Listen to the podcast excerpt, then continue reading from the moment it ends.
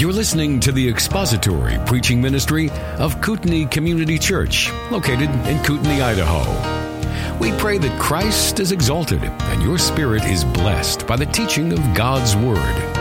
For more information about Kootenai Church, please visit us online at kootenaichurch.org. Please turn, if you will, to the book of Hebrews to chapter 12 the book of Hebrews, chapter 12. And we're going to begin reading at verse 9, and we'll read 9 through verse 11. We'll be looking today at verse 11. Hebrews 12, verse 9. Furthermore, we had earthly fathers to discipline us, and we respected them. Shall we not much rather be subject to the Father of spirits and live? For they disciplined us for a short time as seemed best to them, but he disciplines us for our good, so that we may share his holiness. All discipline for the moment seems not to be joyful but sorrowful. Yet to those who have been trained by it, afterwards it yields the peaceful fruit of righteousness. You and I are driven by incentives. Everything that we do in life is a response to an incentive.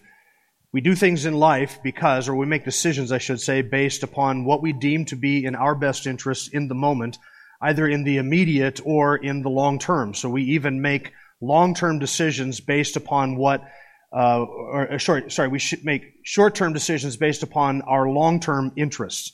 Looking ahead, we, we do this often when we invest. We will take money that we could spend on something that we want now that would de- delight us now, and we would save that or invest that or set that aside in some way in order to um, get something in the future that we think that we might enjoy in the future even more than what we might enjoy in the present.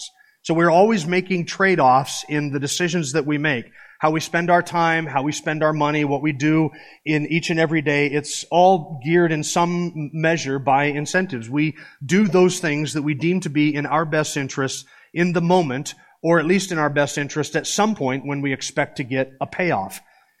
We endure in the short term all kinds of difficulties and sacrifices and pain, and we are willing to do this if we are convinced that the long term benefit is worth the payoff. Athletes do this. This week is the NFL draft, and if you watch the NFL draft as I monitor it and sometimes watch the first round, uh, you will see a whole bunch of athletes, people who have spent their time and their energy and their effort exerting themselves and disciplining themselves and training themselves in the hopes that their name will be called sometime during the draft and there will be a payoff, that all that they have sacrificed is going to come back to them and pay rewards or dividends in the end.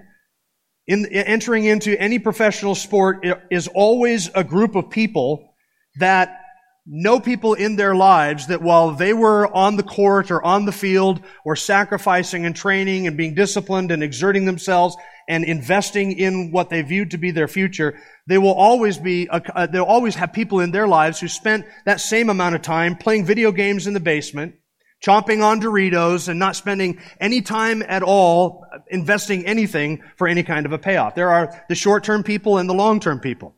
The people who are athletes, they are willing to adjust their diet and change their routine and sacrifice their spare time and spend their weekends putting forth the effort because they believe that they could there be a payoff. They're going to make the team or they're going to win the championship. They're going to get something that is worth the sacrifice in the short term. We, we see this with athletes. We see it also in the medical procedures that you and I are willing to endure. We are willing to let somebody cut us open and put us to sleep.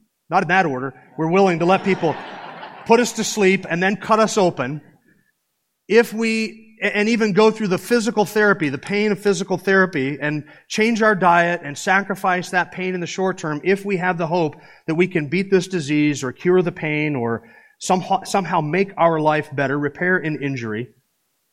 I will give you a, a personal example, which I, I, tend to steer away from personal examples, but a couple years ago when I had my shoulder operated on, and I preached for a few weeks with my arm in a sling like this. I had to keep it immobile for six weeks.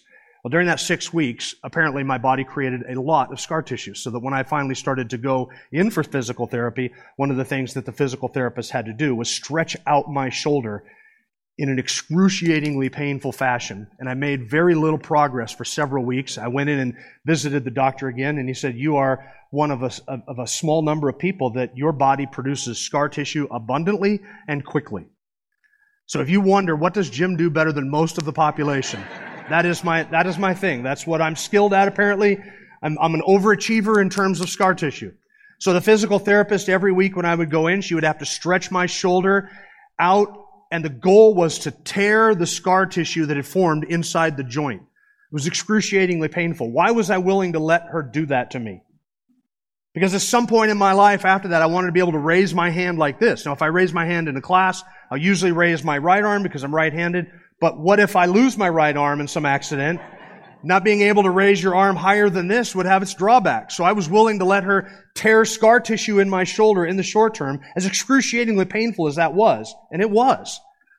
Because I wanted the payoff of being able to raise my arm and function and putting your arms above your head apparently is a, I, I think, is kind of a nice feature of, of having two arms. We don't use it in our worship here very much because we're not charismatics, but there are other, there are other applications for using both arms above your head. Sometimes we are willing to sacrifice and endure pain for the hope of the payoff, and not even the guarantee of the payoff, just the hope of the payoff. We're willing to gamble, if I can use that word. We're willing to sacrifice something and invest something in the hopes that there will be a payoff, even when that payoff is not guaranteed. We take risk of losing something in the near term so that we can have the hope of gaining something greater in the long term. The same mentality must be applied to the subject of God's discipline in our lives and the afflictions that He sends us. We endure pain in the short term. This is what verse 11 says. All discipline for the moment seems not to be joyful, but sorrowful. We endure this and we embrace this in our life in the near term. Why? In the hope that, or with the certainty that afterwards it yields the peaceful fruit of righteousness in the lives of those who have been trained by that discipline. That is embracing something in the short term with the confidence that if God's word is correct, if God's word is true, if He's going to keep His word, there is going to be, after the short-term sacrifice of the suffering, in the midst of affliction, the sorrow, there's going to be after that, the enjoyment of the peaceful fruits of righteousness. That's what verse 11 is about. Let's read it again, verse 11. We looked at half of this last week. All discipline for the moment seems not to be joyful, but sorrowful. Yet to those, to the ones who are trained by it, that is by the discipline, afterwards that discipline yields the peaceful fruit of righteousness. One of the peaceful fruits of righteousness in verse 10 is that we would share His holiness. That is something that God is preparing us for and doing in us in discipline. Another one is that we enjoy the fruit of that discipline. Even though the difficulty is real in the short term, the fruit is just as real in the long term. And the author here is contrasting what we experience in the short term, the sorrow, with what we get to enjoy in the long term, the peaceful fruit of righteousness. And all the way through the passage, he has been imploring us to understand that the difficulties that we face in this life are not indications of God's wrath upon us or his displeasure with us in that sense, but rather the discipline that we endure in this life is in fact an expression of God's love for us as he trains us for the life that is to come and for enjoying in this world the peaceful fruits of righteousness. Last week we saw that the pain of discipline is our present experience, and this week, today, we're going to look at the last half of verse 11 and see that the product of discipline is our certain and future expectation. Now, last week I said something that I want to give a little bit of a clarification to because it might have struck some of you, particularly those of you who might have come since, say, the middle of January when we covered this subject. Last week, I, I, talked about God scripting our lives and writing things into the story of our lives and appointing and sending things to us like illness, sickness, chronic pain, houses burning down, uh, children dying, a spouse dying, and even a miscarriage. And I think that there was a visceral reaction on behalf of, of some of you, and that may be because you weren't here back in January when we covered this reality that discipline that God sends into our lives is not because of something that we have done that deserves that. So if when you hear something like that, you're thinking in your mind, what have I done to deserve a miscarriage? Immediately you have framed discipline wrong. Discipline is training. God uses as training all of these adversities that come into our lives. But it doesn't mean necessarily that there is a one-to-one correspondence between something you have done and something bad that has happened to you. That's the wrong way to think about it. Because discipline is not an expression of God's wrath. It is not a punishment for your sin.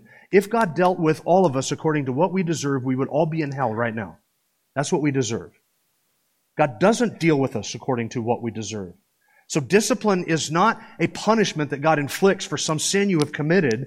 We covered this back in, in January, and I don't want anybody to hear what I said last week and, and think to themselves, Jim is suggesting that God is just up there punishing us for these things that come into our lives that we're not even aware of what it is that we have done.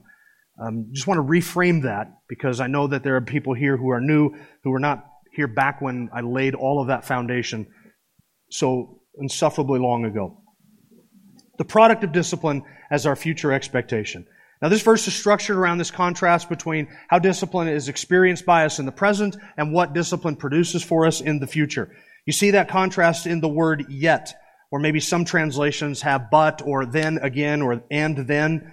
At the middle of verse 11, it is, it seems not to be joyful, but sorrowful, and yet, here's the contrast, to those who have been trained by it, it produces or yields the peaceful fruit of righteousness. Who are those who have been trained by discipline? I would remind you, it is only God's children who are trained by discipline. God does not discipline unbelievers. He is not training unbelievers in righteousness. He is not producing for and in unbelievers the fruits of, the peaceful fruits of righteousness. He is not allowing them to share in His holiness. This is a blessing. This is a, an intention of God that is strictly aimed at His children. We are the ones who get the blessing of discipline. And I want you to get used to that idea of the blessing of discipline. It is a blessing that is reserved only for those who are within the family. No other child in the world received the blessing of the discipline that I would give to my own children. That was my blessing to them. My gift to them was discipline. Likewise, God does not pour out His discipline upon unbelievers. He pours out His wrath on unbelievers, His judgment on unbelievers, but not, not discipline. Discipline is God's work in the hearts of His people, His children, to train us in righteousness, to produce in us holiness, so that we would share His holiness, and so that we would enjoy the peaceful fruits of righteousness. And notice that verse 11 says it describes those who have been trained by it. Notice that it doesn't use the word discipline. All the way through this passage, up in verse 5, down in verse 6, uh, verse 7, verse 7 twice, verse 8, verse 9, verse 10 twice, verse 11, the beginning of the verse has the word discipline. Discipline has been his theme all the way through this, but this word trained is a different word. Notice it doesn't say for those who have been disciplined by him, but for those who have been trained by the discipline. It's a different word. It's the word gymnazo, gymnazo, from which we get our word gymnasium. Describes being trained or undergoing discipline to practice or to exercise. It describes a rigorous exertion that is intended to hone skill or develop capabilities. That's what it describes. Those who have been gymmed by it. G-Y-M. I just realized I specify there. Those who have gone to the gym and been trained by the gymnazo, the, the training. That is what's being described. The gymnasium was a place of athletic training and rigorous exercise where discipline was inflicted, physical training, where athletes and people developing certain skills and honing abilities would go to have those skills and abilities honed and crafted and made precise so that they could compete in the exercises so they could compete in the races. This is not the word that is used for discipline. The word for discipline is paideia, and that includes training and child rearing. We talked about the definition of this back in verse 4. I'll just remind you, it is a broader term that describes all kinds of instruction, training, teaching, even punishment. It describes tutorage and education and sometimes just generically rearing or raising children is the idea. So it's a, it's a broad term. Discipline is a broad term which incorporates a lot of things, all designed to mold and shape and train and form children in the rearing process. And those who have undergone discipline, they are the ones who have been trained by it. Those are the ones who have been trained by it. There is a training aspect to discipline. And this is ultimately what it is that you and I are looking for in our own lives in terms of discipline. Not so much that we are embracing pain for the sake of pain, but that we are embracing discipline because it produces something in us and trains us for something. That's why we embrace it. Not because we love pain, not because we delight in difficulty, not because we receive joy from the tribulations itself, but because these things are intended by God for our training, for our equipping, to hone us and to shape us, to make us capable, to do something in us that is for our good and for His glory. With that word training, the author returns to the athletic metaphor that he began up in verses 1 to 3. Remember, run your race with endurance.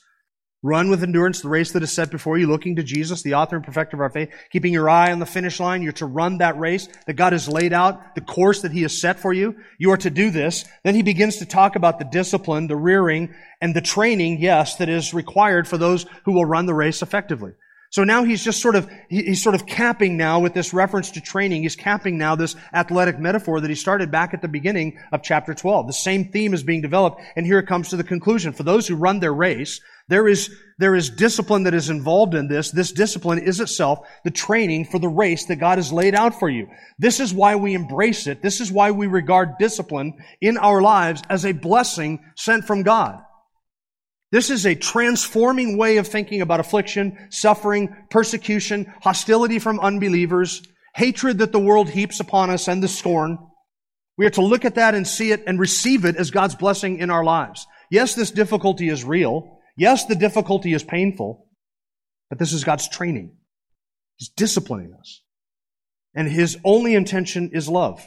You and I are in a race, and discipline is not pain for the sake of pain. And even when I said, as last week, that that in the midst of discipline, pain or sorrow is the point. I don't mean is the point in terms of that is the only goal. It's just pain for the sake of pain, but rather I mean the sorrow and the pain, the difficulty of it is part of the intention of God in it because it is through the difficulty and the sorrow that you and I are trained and disciplined. So like children who will not learn from the loving discipline of their parents, if you and I refuse God's discipline and His chastisements and refuse to learn the lessons and pursue holiness, then he will send further discipline. Come to grips with that. If you will not heed the first chastisements, more chastisements will come. You, you think it's miserable now. Child of God, continue in your sin, and you will learn new degrees of misery. God will sometimes scourge his children. That's what verse 6 says. He will goad us. He will afflict us until you and I embrace the very thing that He wants us to embrace. Until we learn it, until we receive it.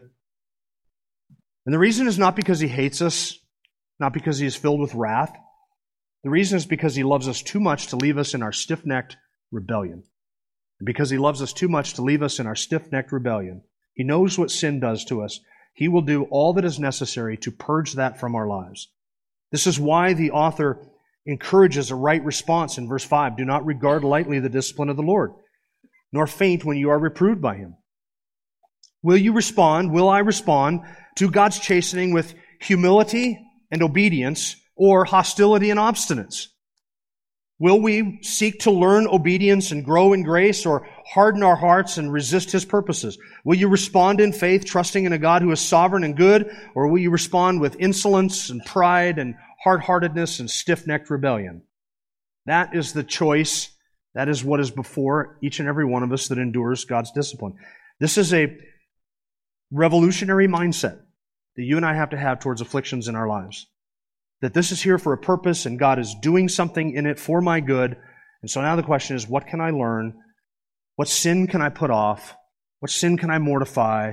How can I pursue holiness in this? How can I finish this training exercise and be more useful to the Lord, more fruitful for Him, and draw closer to Him? Because it is not a purposeless pain. It's not an aimless discipline.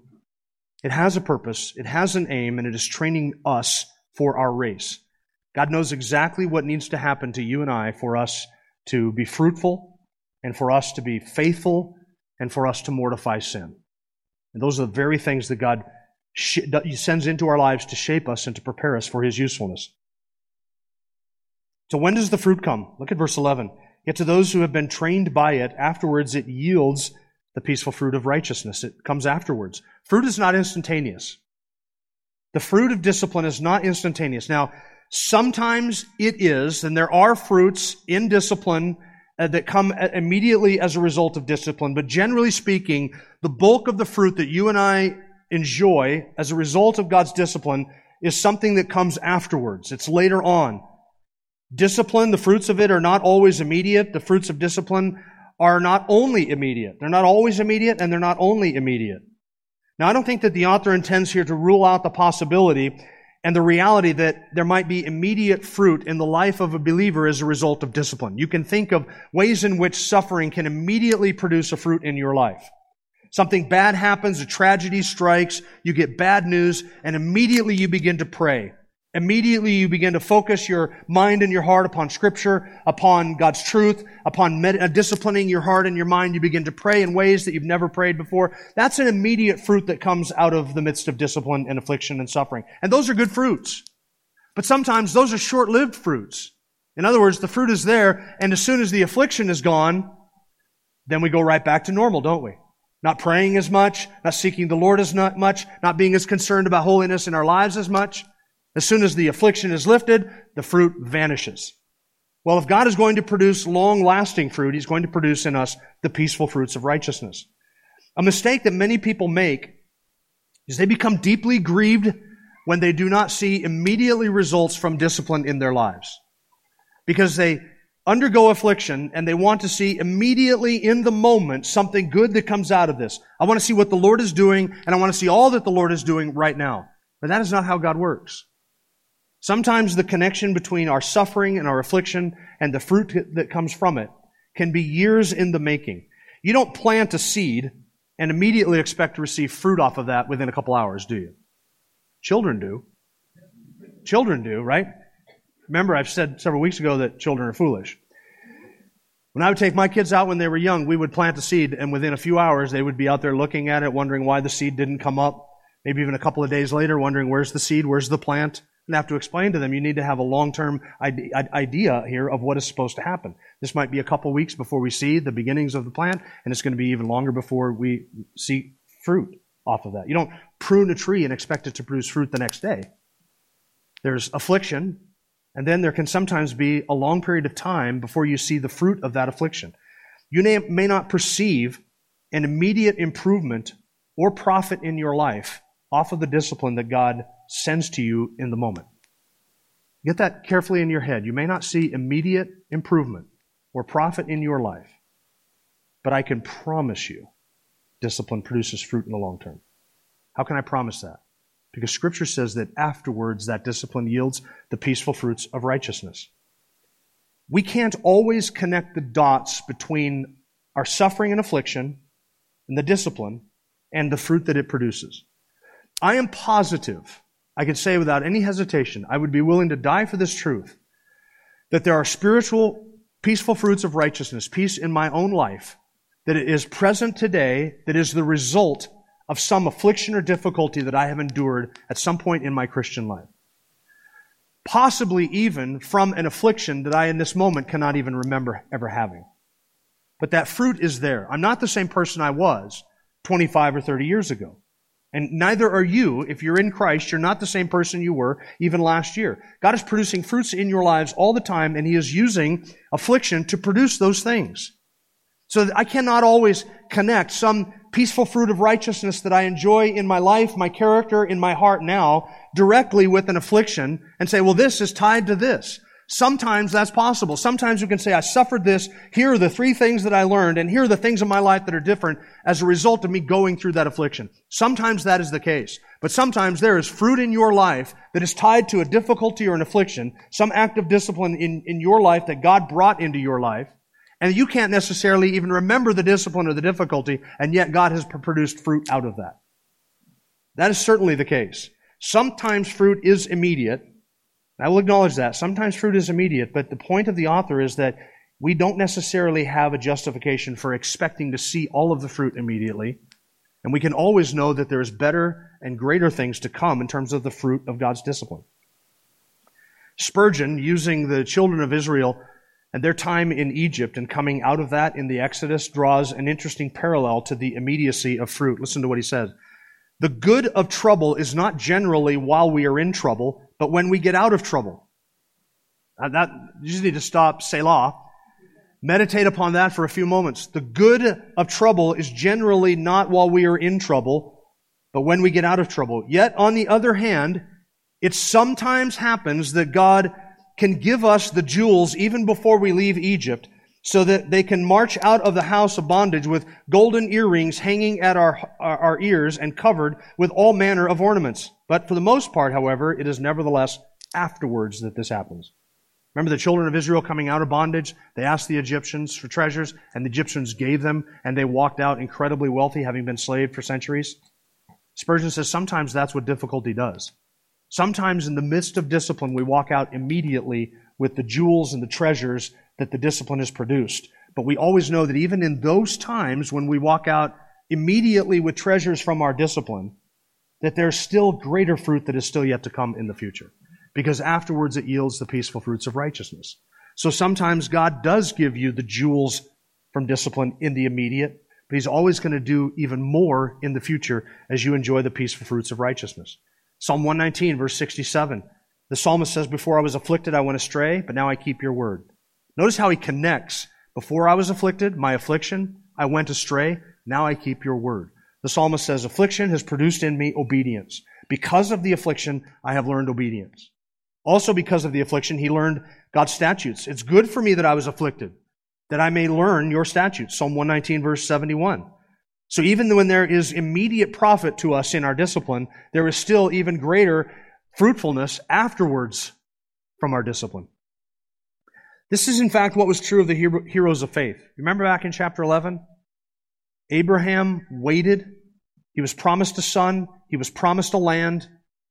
He waited years to see that son of promise. And he died in the land having never received the promise of that land. And Isaac followed and did the same thing.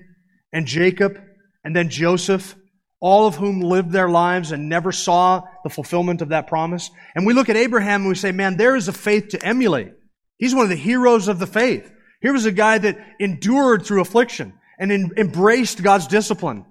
And like Moses, uh, Abraham was a man who, who refused to be called the son of Pharaoh's daughter. This is describing Moses, choosing rather to endure ill treatment with the people of God than to enjoy the passing pleasures of sin considering the reproach of Christ greater riches than the treasures of Egypt, for he was looking to the reward.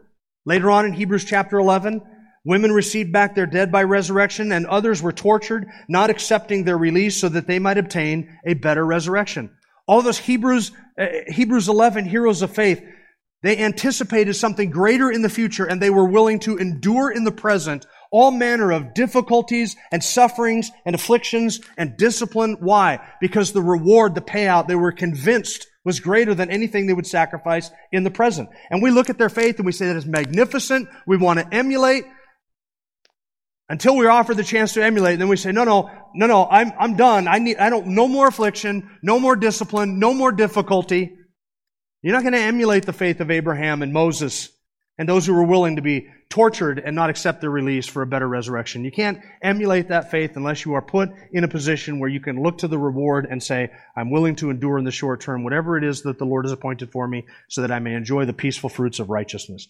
This fruit that is enjoyed comes after the conflict. After the conflict. Now, what is the peaceful fruit of righteousness? I want to skip past for a moment the word peaceful, since that describes it. I will come back to that in just a moment. What is the fruit of righteousness. There are two ways to understand that phrase. The first is kind of a narrow sense of understanding it, and the uh, second is broader. I'll give both of them to you. I'm not going to ask you to choose between the two because I think that the author can mean both of these things. I think, I think that both of these things are true. First, first way of understanding this in narrow sense is that the fruit that he is describing is in fact righteousness. It is the fruit of righteousness. Righteousness is the fruit. These are the same thing. In other words, the fruit that is produced through our discipline is righteousness. Now, if that is what the author is describing here, he is not talking about the righteousness that makes us acceptable before God on judgment day. That's imputed righteousness. That's a righteousness that is not ours, that is credited to us at the moment of faith.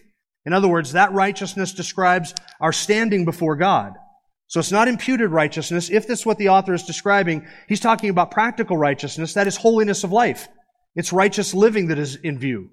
It would be akin to what he says in verse 14, pursue peace with all men and the sanctification or holiness without which no one will see the Lord. And so some have suggested that the righteousness here in verse 11 is basically the same thing as holiness that is mentioned in verse 14. You and I are to pursue peace with all men and holiness or sanctification without which no one will see the Lord. I find it interesting that in verse 14 where this becomes a command to pursue something, he has the word pursue peace and pursue holiness.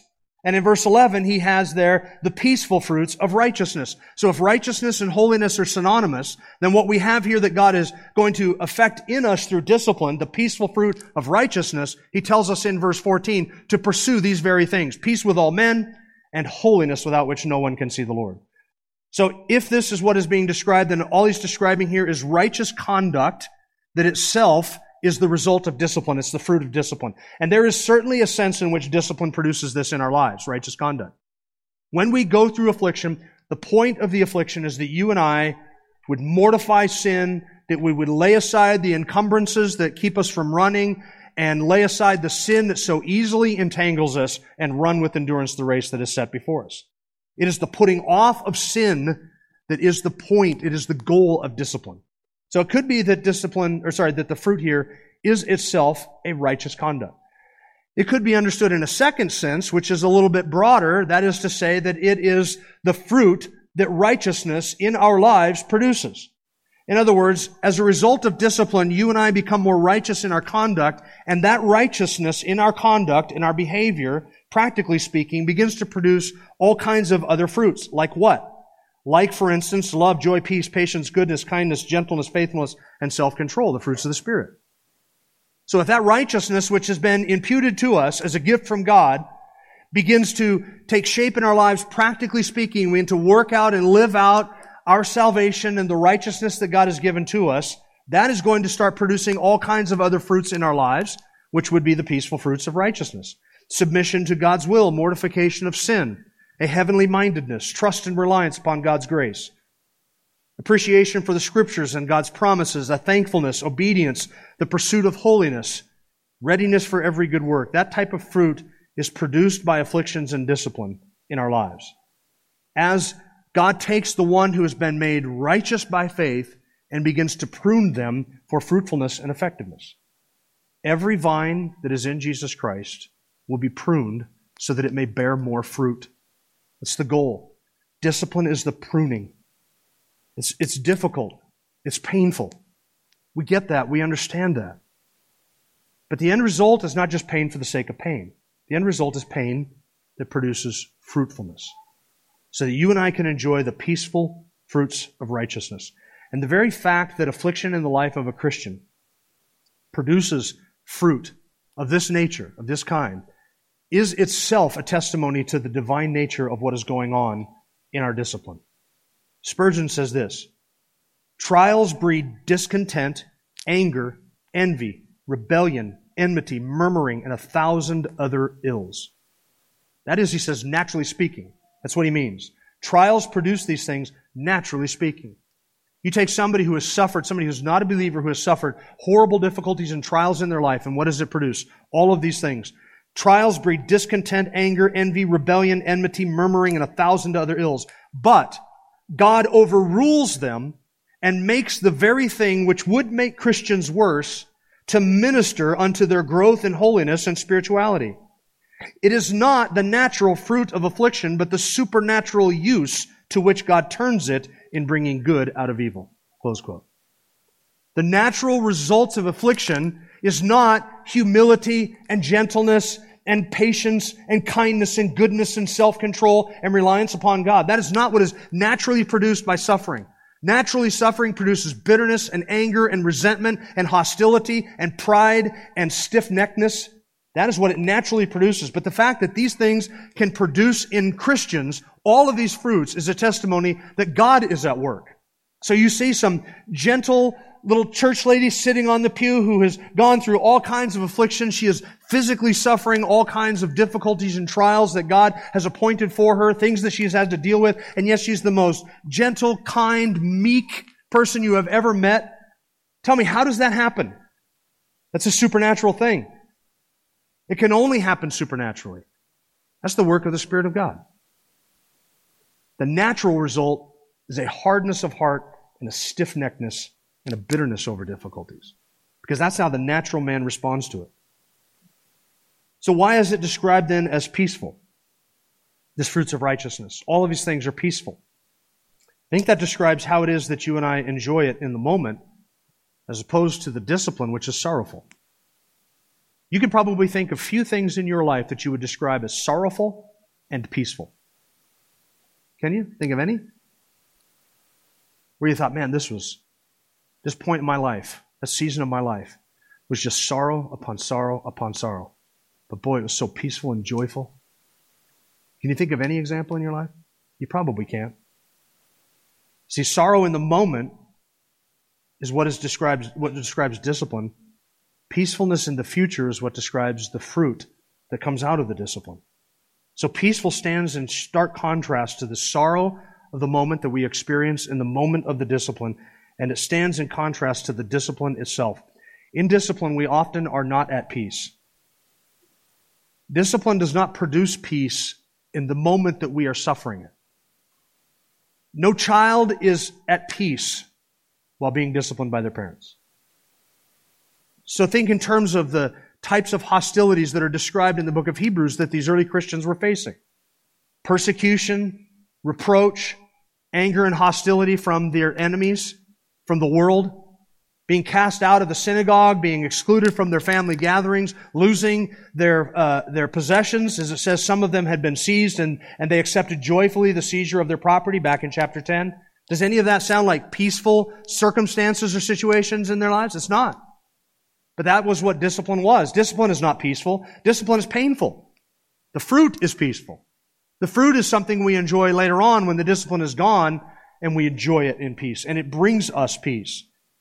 Discipline is itself a pledge of our peace with God because He only sends it to His children. And so when we experience discipline, we say, well, this is, this is, this is God's pledge that I belong to Him. He would not be doing this in me if I were not His child, and therefore I know that I am at peace with God. And you and I can be at peace in our soul even in the midst of the conflict that is outside. We, we can suffer, we can sit in difficulty, in affliction, and say, I will be at peace with this. We can be at peace in our hearts in terms of how we are before God, even in the midst of extreme difficulty. But when we come out of the discipline, the fruit that we get to enjoy from that is enjoyed peacefully. One last observation I want to give you, and that is that verse 11, the description there in its entirety is the opposite of sin. Notice that. See, discipline, discipline is intended to rid us of sin.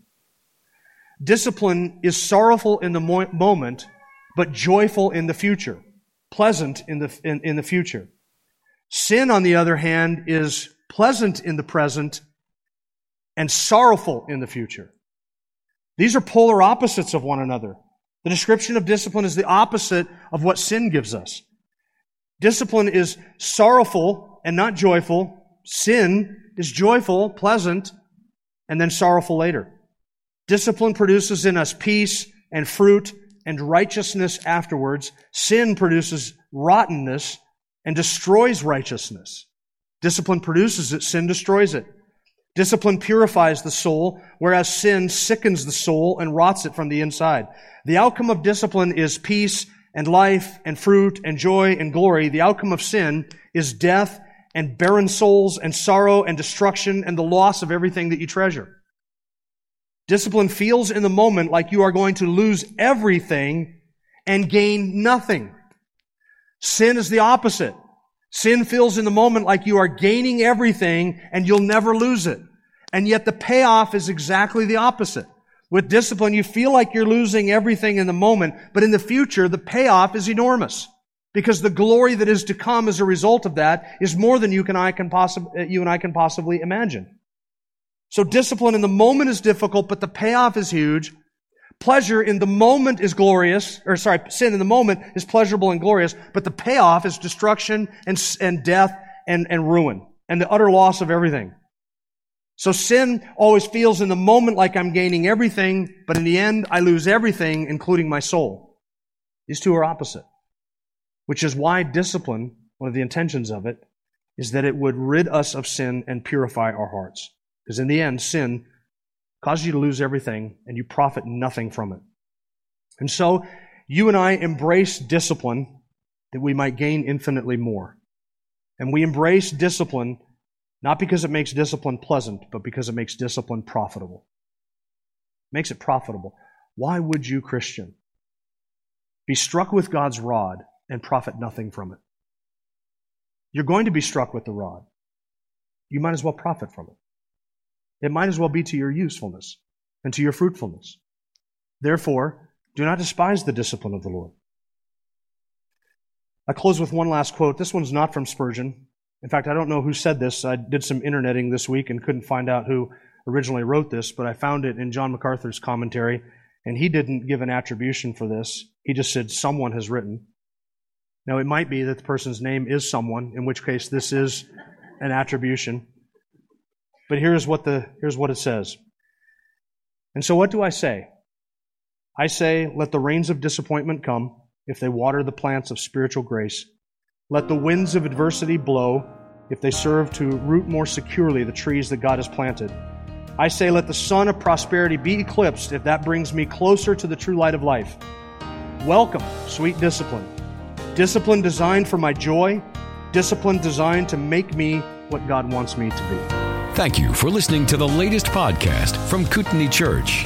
If you'd like to learn more about Kootenai Church or to donate to our church ministry, you can do so online by visiting kootenaichurch.org. We hope you enjoyed this podcast and pray you'll join us again next time. Once again, thank you for listening.